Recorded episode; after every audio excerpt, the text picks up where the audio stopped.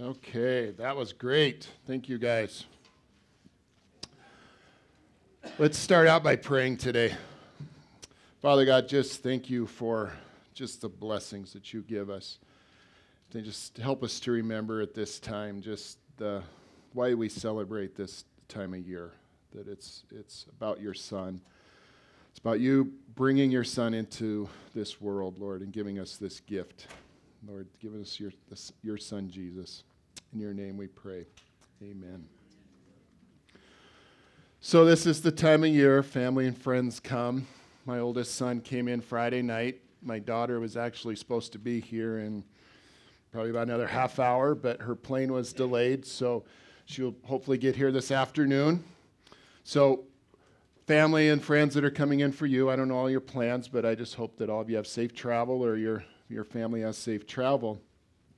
So, a few days ago, I was driving in my car here to, to the church, and remember that day when it was really foggy out, and it was, well, if some of you were up early in the morning, I guess, you'd remember that day that it was foggy. It was kind of cold out, but it was really calm. And if you looked at the trees, they all had a layer of ice and snow on them. And it was, it was just really, it was a really pretty and kind of a surreal time, and it was really peaceful. And you would think that I would be having that same sort of peace, that I would just be enjoying my surroundings, but I wasn't. I, I was had just a lot of things going through my head and and just a lot of thoughts. And well, I probably need to be honest with you. I, I it wasn't just thoughts. I was worrying and I was fretting and I was just had just things were just I didn't really I shouldn't even be doing it, worrying about that stuff. It just wasn't something that I needed to be worried about and obvious things like it's Christmas and I don't have a present for my wife. And I still don't. So I know that is. So if I if you have any suggestions, maybe let me know, maybe let Allie know, because I still have two days of shopping. I still have two days of shopping left of that. But really, whereas things like there's end of the year stuff for for people that own businesses, or just even around the church, just end of the year stuff. There's tax issues. There's other types of things that you have to deal with, Christmas parties that you have to go to, Christmas parties that you have to plan for, decisions you need to make by the end of the year, and people to hire and things to do. And, you know, I could make a long, long list and try to make you feel sorry for me of all the things that I have to do. But then you start worrying about things that you are worrying about, and then you worry about worrying, and then you worry because you shouldn't be worrying, and so then you're just worrying all the time which is what I was doing in my head. And then I was driving. There's this song that came on the radio. So, you know, okay, I'll turn the radio way up, and that should take care of it. I should, I should get my mind off of it. So I've got the music up really loud in my car, and I'm driving along, and I just hear this whisper. Just hear this little whisper, kind of just in my ear. I hear this little whisper, and it says, It's God saying, Are you going to trust me? Just a little quiet whisper, Are you going to trust me? So now I'm, he's got me convicted, and I'm all just, I'm broken down, and I, light turns red, so I sit at the stop sign, and I'm sitting there kind of wallowing in my own self pity, saying, okay, God, you're right. And God's not done with me yet. He's not done. He's got, he's got one more thing to, to me, say to me, and he says, when have I ever not taken care of you? Just another little whisper, when have I not taken care of you? So today we're going to look at a story of a young girl that uh, she had to trust God. She had to trust God would take care of her. I'm not going to read the whole passage, but I'm going to kind of try to paint the picture for you a little bit. So we have a scene. Just imagine there's this young girl at her house, this young girl named Mary. And she's, she's at her house, and it's probably nighttime, and all of a sudden, this gigantic angel appears to her called Gabriel. God sends this angel Gabriel down to Nazareth now, I don't know if you know much about Nazareth, Nazareth, but Nazareth was kind of an armpit. People didn't really like Nazareth. And get a, in my head, I would think of Bakersfield, California. Good. I don't think anybody must not be from there, so because you all laughed. So I apologize anybody if I'm offending anybody that's from there, but I've been through Bakersfield, California once, and I have no desire to ever go back. But that's kind of what Nazareth was like.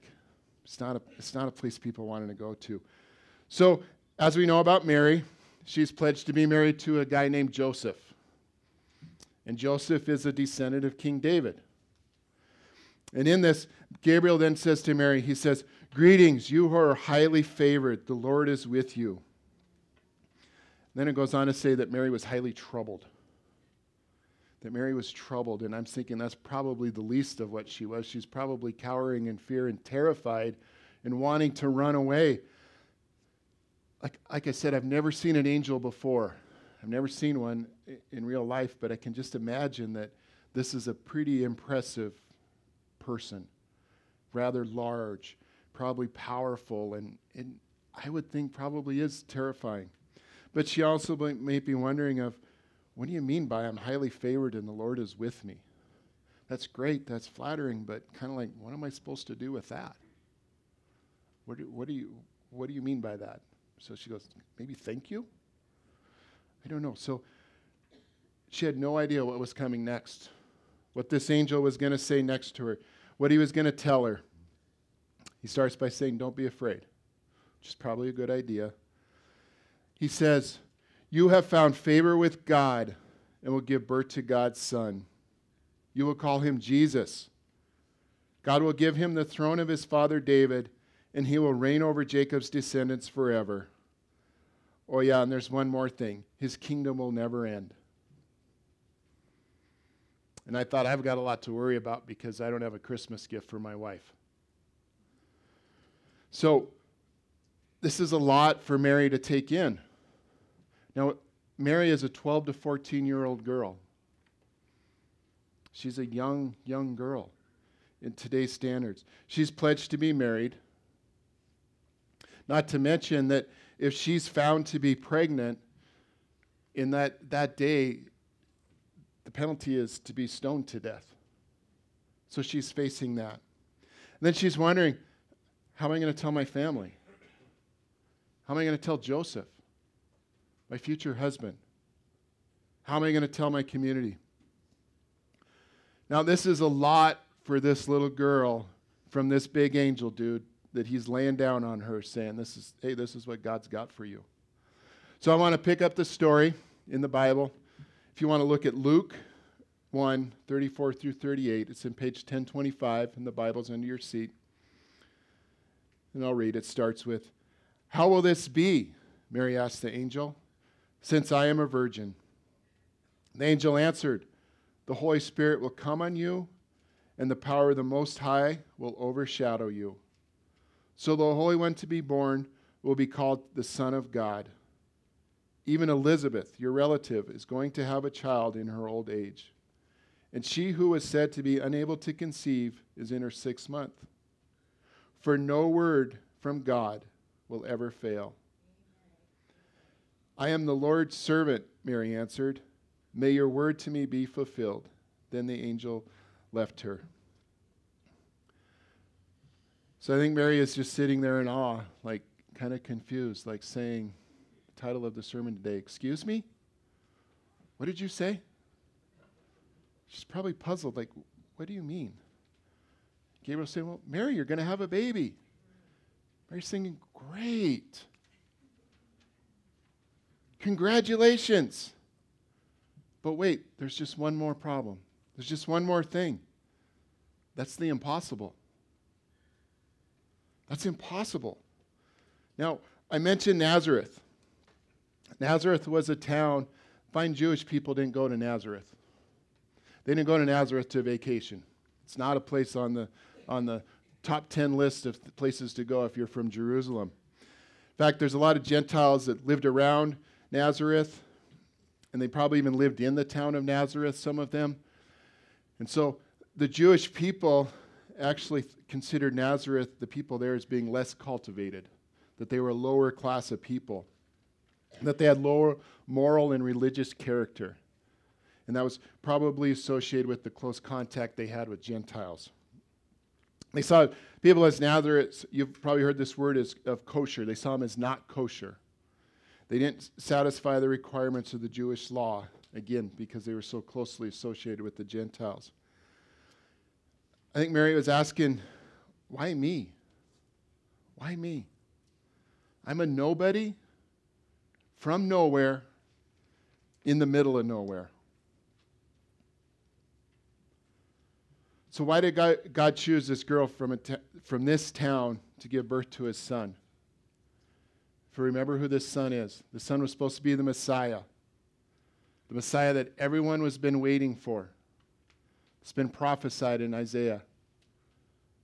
He's the Messiah. We're all waiting for him. He's supposed to be the Savior. He's born to a nobody from a nowhere town in Nazareth. This baby is also supposed to be the king. Kings don't come from a place like this. Please, kings don't come from towns like this. In fact, it says in John 1 46, Nathaniel asks the question Nazareth, can anything good come from there? But God chose this girl from Nazareth, a place nothing good comes from the impossible from the impossible town. So there's one more detail that she points out to Gabriel. It says, Not to mention, I'm a virgin. Now, I think that's a logical question.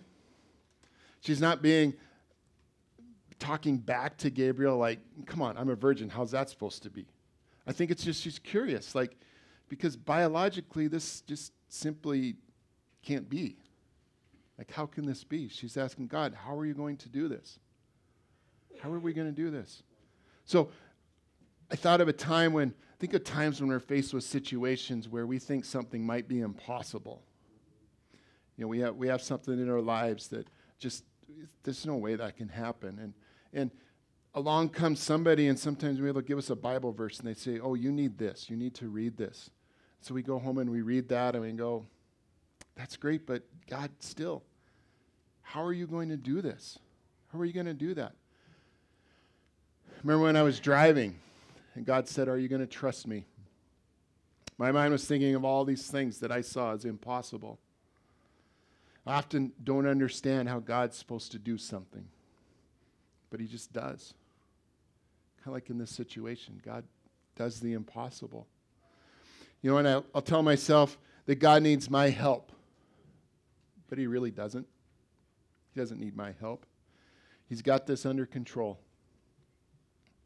Now, I've never had a situation in my life of a virgin birth like Mary did, but God had it under control to do the impossible.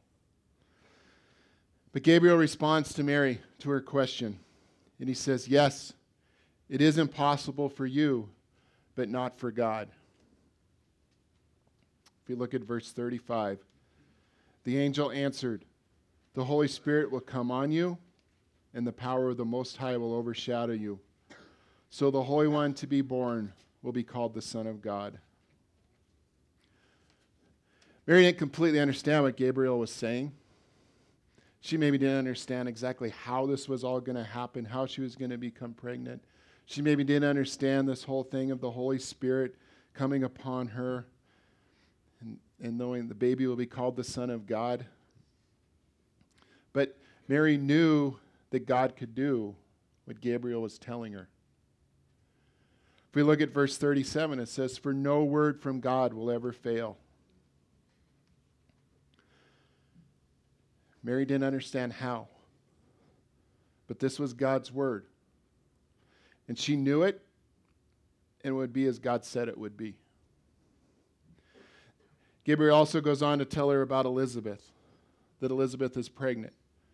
Now, some of us may know, or we may all know that Elizabeth was she was an old woman.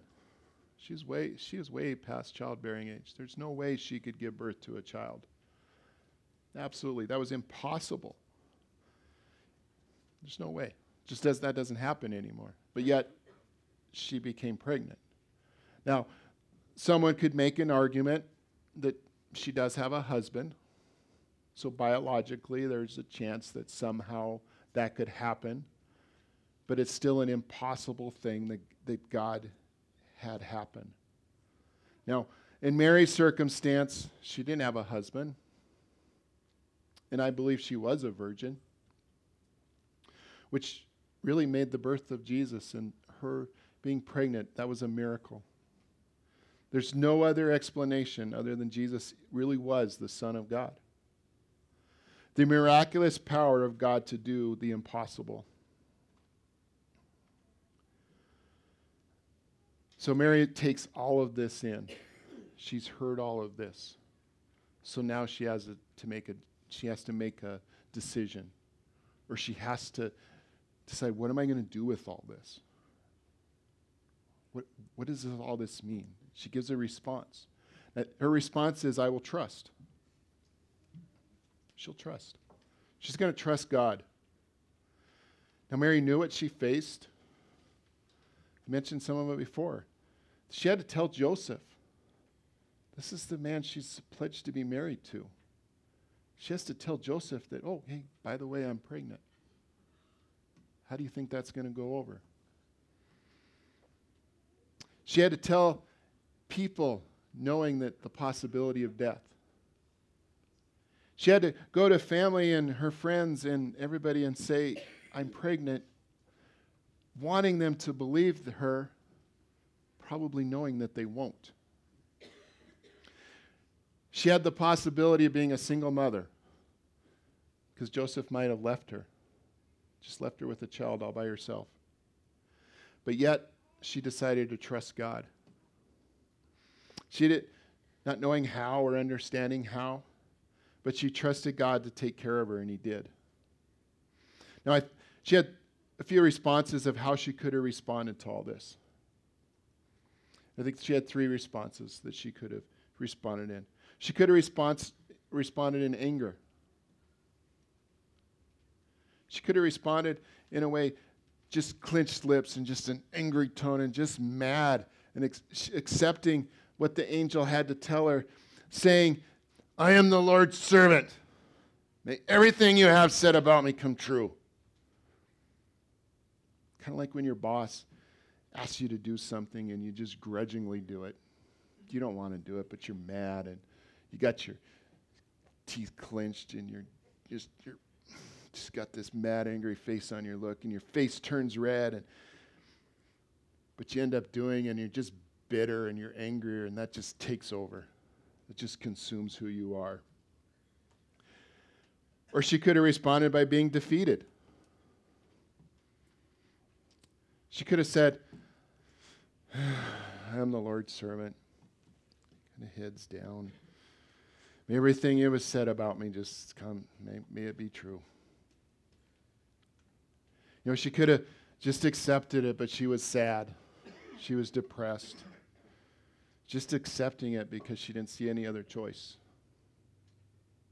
She could have accepted, just, yeah, if I have to, I guess I'll do it. She didn't find any joy, wasn't any satisfaction. It was just more sadness and more gloom. But I think how Mary responded was she responded with joyful anticipation.